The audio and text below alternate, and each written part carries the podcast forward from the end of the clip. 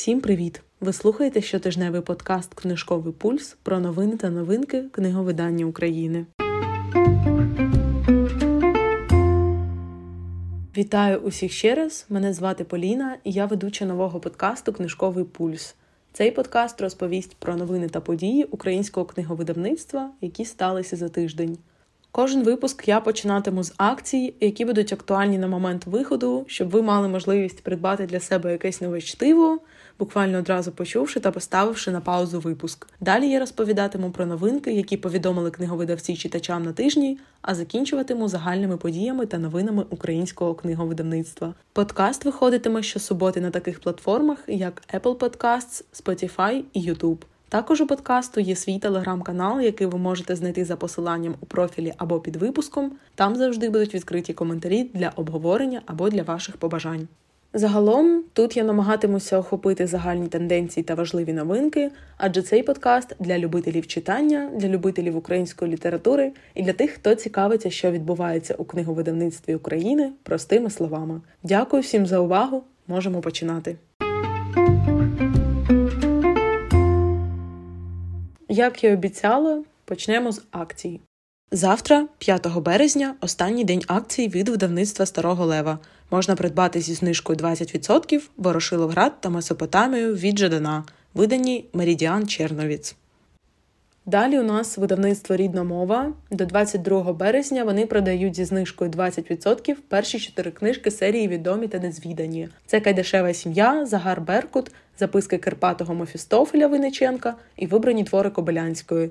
Вартість від 320 до 360 гривень. Також у них досі діє, ще буде, по-моєму, декілька тижнів діяти знижка 20% на серію Суперроман з 9 книг ціною в 2,5 тисячі гривень. Видавництво Фоліо з 3 по 17 березня дарує знижку 25% на серії книжок Шкільна бібліотека і зарубіжні авторські забрання. Хто любить класику, хто хоче почитати класику, хто не читав, хто хоче мати себе на полиці, то серія Шкільна бібліотека це якби дійсно про таку класику української та зарубіжної літератури, і тут ви можете придбати її дійсно за вигідною ціною. А видавництво Артхас до 12 березня надає знижку 30% на книжки про жінок та написані жінками, серед яких ніч на Венерії, жінки у дизайні або жіноча компанія. Ну і ще декілька-декілька там книжок.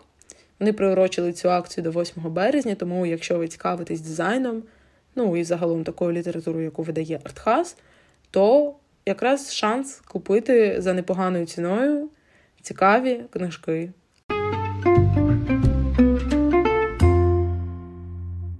А тепер давайте перейдемо до новин, які повідомили читачам видавництва на цьому тижні. Клуб сімейного дозвілля представив лімітоване видання книги Чака Поланіка Бійцівський клуб з новим форзацем. Кадр з фільму, де тримаючись за руки Марла Сінгер і Річард Кеслер в оригіналі дивляться на місто, яке руйнується. На форзаці від КСД місто стало палаючим Кремлем. Продаж стартував 1 березня у книгарнях та на сайті.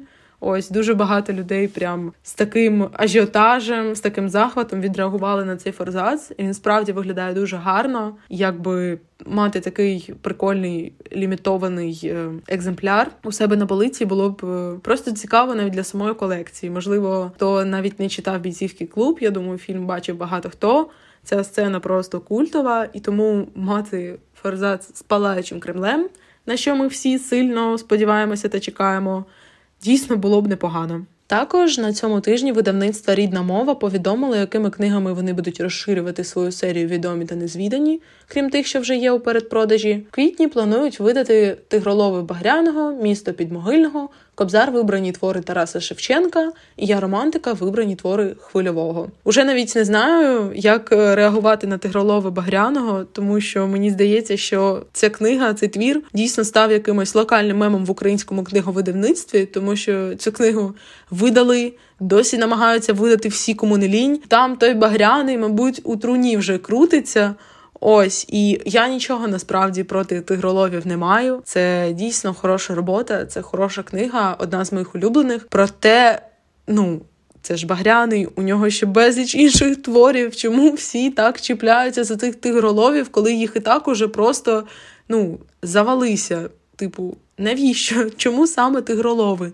Ще ж купа творів у людини, блін. Не знаю, пожалійте його, видайте хоч ще щось, ну, якусь пам'ять е, про автора, про письменника, не тільки ж одними тигроловими. Я вже мовчу про те, як е, люди сміються, сперечаються над обкладинками цих нових книжок. Як, наприклад, е, видавництво Прометей від Полум'яного вже ще не видало, але вже замінило обкладинку на тигроловах, тому що ну, люди не те, що засміяли, ну просто сказали: типу, трошки замініть, будь ласка, якась вона трохи дивна. Ось, але рідна мова ще не презентувала обкладинки нового видання, нових видань. Тому цікаво побачити, як вони це подадуть, як вони це видадуть. Звичайно, що кожен видавець е, видає одну й ту саму книгу, наприклад, зовсім по-різному. Тому будемо чекати якихось спойлерів, якихось картинок від рідної мови. До речі, також з цікавого про рідну мову видавництво півтора тижні тому оголосило про передпродаж книги Змія і Голуб Шелбі Мегюрін, і на цьому тижні повідомило, що наклад, який був блін 2000 примірників, уже розпроданий. Сама книга це Young Adult Fantasy про відьом та церкву, подій якого розгортаються у Франції. Наскільки мені відомо, то це бестселер New York Times, інді бестселер і найкраща книга Amazon 2019 року. Проте вражає, що у повномасштабну війну у такі ціни на книги недешеві книга була розкуплена ще до початку продажів. Блін, це насправді круто, що люди читають ще й читає доволі багато людей, тому що 2000 примірників це немало. Я правда не сильно ознайомлена, скільки вона коштувала, але загалом друковані книги зараз це не дешеве задоволення, і дуже приємно, що люди навіть у такі складні для нас часи підтримують видавничу справу. А Якабу Паблішин започаткувала нову серію галерея світової прози Європейська візія. Це огляд літератури Європи 19-20 століття. Туди війшли твори видатних авторів, і, зокрема, Нобелівських лауреатів та номінантів на Нобелівську премію. Більшість творів серії жодного разу не видавалися українською мовою, і цією серією вони хочуть презентувати 12 європейських письменників і письменниць, переклади з 11 європейських мов і 12 європейських країн. Перші книги з серії очікуються вже у другій половині 2023 року. Ось такий, до речі, цікавий проект від Якабу. Наскільки я там прочитала, наскільки пам'ятаю, то воно фінансується Європейським Союзом чи щось таке. Ну, щось з цим пов'язане, тобто там за підтримки якби ЄС чи якоїсь організації ЄС, тобто доволі масштабний проєкт. І я сподіваюся, що там буде ну, щось цікаве, щось захопливе і приємно, те, що більшість творів не видавалися українською мовою, тобто з'явиться щось нове на нашому українському ринку. А далі така новина не зовсім про книги, проте про книговидання. Видавництво Віват оголосило конкурс романів у категорії Feel Good Fiction. Переможець отримує авторську винагороду, яка складається з грошової винагороди у розмірі 30 тисяч гривень, комерційної пропозиції від Віват на видання конкурсного твору переможця, і також видавництво може запропонувати видати книгу авторам, що увійдуть до шорт-листа конкурсу. Сам конкурс триватиме з 1 березня до 1 травня 2023 року, включно. Серед умов текст має відповідати жанру категорії не бути опублікованим раніше і повинен мати не менше 100 сторінок або 350 тисяч знаків з пробілами. Як на мене, це чудовий конкурс, це гарна можливість для авторів-початківців. Це, по-моєму, прекрасний старт. І особливо круто, що в повномасштабну війну Віват, який сам родом з Харкова, має можливість підтримувати авторів такими цікавими конкурсами, видати книгу, дати грошову винагороду. І загалом, тобто морально якийсь е, старт письменнику-початківцю, і й запропонувати видати тим, хто війде до шорт-листа. Тобто приємно буде навіть не тільки виграти, а потрапити на якісь там одні з перших місць. Не знаю, чи слухають мене якісь письменники чи письменники-початківці, але я насправді бажаю удачі, якщо хтось з вас захоче взяти участь. І сподіваюся, колись ми про роботу переможця поговоримо у цьому ж подкасті.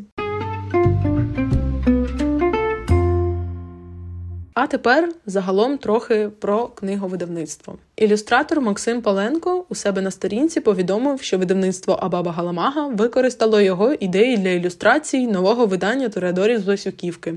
Спочатку ілюстрації до видання малював Максим, але потім йому довелося покинути проєкт. Як заявив художник, він попросив видавництва не використовувати його ідеї для ілюстрацій і видавець пообіцяв цього не робити. У приклад Максим навів ілюстрацію сцени, коли хлопці вирішили вирити метро під свинарником, і туди провалилася свиня. Проте у коментарях думки розділяються. Хтось вважає, що ілюстрації абсолютно різні. Хтось вважає, що художник видання вкрав ідею Максима, а хтось пише, що хлопці рили просто тунель, і в книзі немає згадки про метро, а задумка зі свинею саме в метро належить Максиму. Але хто читав Теодорі з Усюківки, та це в принципі легко гуглиться, то ця версія точно відпадає, тому що там розповідається, що хлопці дійсно рили тунель в метро, але туди впала свиня. Тобто вони не копали якусь яму у свинарнику, а там дійсно є згадка про метро. І тому метро на ілюстрації, що першого, що другого художника, в принципі, не є чимось унікальним. Сам художник Максим Паленко пообіцяв навести ще прикладів вкрадених у нього баба Галамагою ідей у Тореодорах тому що у нього в коментарях люди запитували, чи є ще щось, і він пообіцяв, що покаже. Тому якби чекаємо. І в цей же вечір, коли Максим повідомив, що у нього запозичили ідею Абаба Галамага, він дав інтерв'ю чи тому. Ну, насправді не зрозуміло, чи в цей же день він його дав, проте опубліковано було в цей же вечір. Він розповів у інтерв'ю, чому так не він малював ілюстрації до Тореадорів з Усюківки. Як поділився художник, найтяжчим у праці ілюстратора в Україні є заробітна плата. Як він розповів, то ніколи не отримував в Україні гонорару, який би реально покривав працезатрати. І саме через це у нього не склалася співпраця за баба Галамагою щодо Тореадорів. До речі, саме видавництво ще ніяк не прокоментувало ситуацію з Максимом. Вони ще нічого не сказали про ці ілюстрації, тому будемо слідкувати за цією ситуацією, що там, як там що скаже баба Галамага, що ще покаже Максим, і будемо виясняти, на чій же стороні все-таки правда. Також на цьому тижні всеукраїнський рейтинг книжка року назвав переможців. Рейтинг щорічно з 1999 року визначає найкращі українські книжки, видані вітчизняними видавцями самостійно або у співпраці з іноземними партнерами. Всіх переможців ви можете самостійно знайти загуглити, та я думаю, що ви багато де про це вже могли прочитати. Я так поділюся деякими, які мене зачепили, або яких я сама хочу прочитати, для тих, хто може взагалі нічого про цей рейтинг не чув. Наприклад, у сучасній українській прозі, есеїстиці драматургії перемогла Оксана Забушко Знайдовша подорож. У жанровій літературі перемогли Володимир Лис Вифлеєм та Андрій Сем'янків танці з кістками. У популярних виданнях історичній публіцистиці переміг Едуард Андрющенко з архіви КГБ Невидані історії. У сучасній зарубіжній прозі есеїстиці драматургії перемогли Білі Саммерс Стівена Кінга та момент ведмедя Ольги Токарчук. А видавництво Темпера отримало відзнаку видавничий імідж року. Загалом е, багато насправді українських видавництв я гортала сторінки, передивлялася. Всі так е, щасливо, задоволено діляться результатами конкурсу Книга року, тому що там е, і номінанти, і переможці це все охопило якби багато українських видавництв, і всі хизуються, всі пишаються. І насправді це так трохи, я не знаю, мило та приємно бачити, як наші видавці радіють своїм перемогам. Ось і якби я думаю, що якщо ви за якимись видавництвами слідкуєте, ви можете спокійно побачити в кожного на сторінці результати цього конкурсу, або просто знайти список у Гуглі, тому що мені тут якби перечисляти всіх це займе багато часу. Я вам так якби декілька найвідоміших, найпопулярніших перерахувала, а детальніше ви, звичайно, можете знайти в інтернеті. Також міністр культури та інформаційної політики Олександр Ткаченко повідомив, що Українському інституту книги надали 74 мільйони гривень, які будуть спрямовані на книговидання. Зараз оголошено конкурси для видавців, аби ті видавали книги та поповнювали бібліотеки. Зараз в українських бібліотеках триває процес заміщення радянської літератури, що становить понад половину фондів. Водночас оплату мільйони нових примірників для заміни старих книжок держава самостійно забезпечити не в змозі. Тож МКІБ звертається для колег із Франції та Німеччини, які власним коштом перекладають франко-німецькомовні книжки українською і передають їх у бібліотеки та університети України. Також міністерство запрошує долучитися всі бажаючі країни з допомогою по виданню. Книг для бібліотек. Я загалом сподіваюся, що кошти дійсно дійдуть до видавців, які будуть видавати чудові, прекрасні, неймовірні, гарні, якісні книги, українську літературу, зарубіжну літературу. Проте від наших видавців ось ці книги будуть дійсно прикрашати бібліотечні полиці І я буду дуже рада, коли кожен зможе в нашій українській будь-якій бібліотеці прочитати якісну книгу, подивитися на хороше видання, тому що у нас дуже хороші видавництва. І я вірю, що ми позбавимося від всього цього радянського лайна в наших бібліотеках, і майбутнє покоління, приходячи у наші місцеві великі маленькі бібліотеки будуть читати тільки хороші книги і взагалі не знатимуть, що таке радянське книговидавництво. А на цьому тижні з новинами все. Друзі, сподіваюся, що вам було цікаво та корисно слухати цей пілотний випуск. В описі ви знайдете телеграм-канал, де можете залишити свої коментарі та побажання. А ми з вами прощаємося до наступного тижня.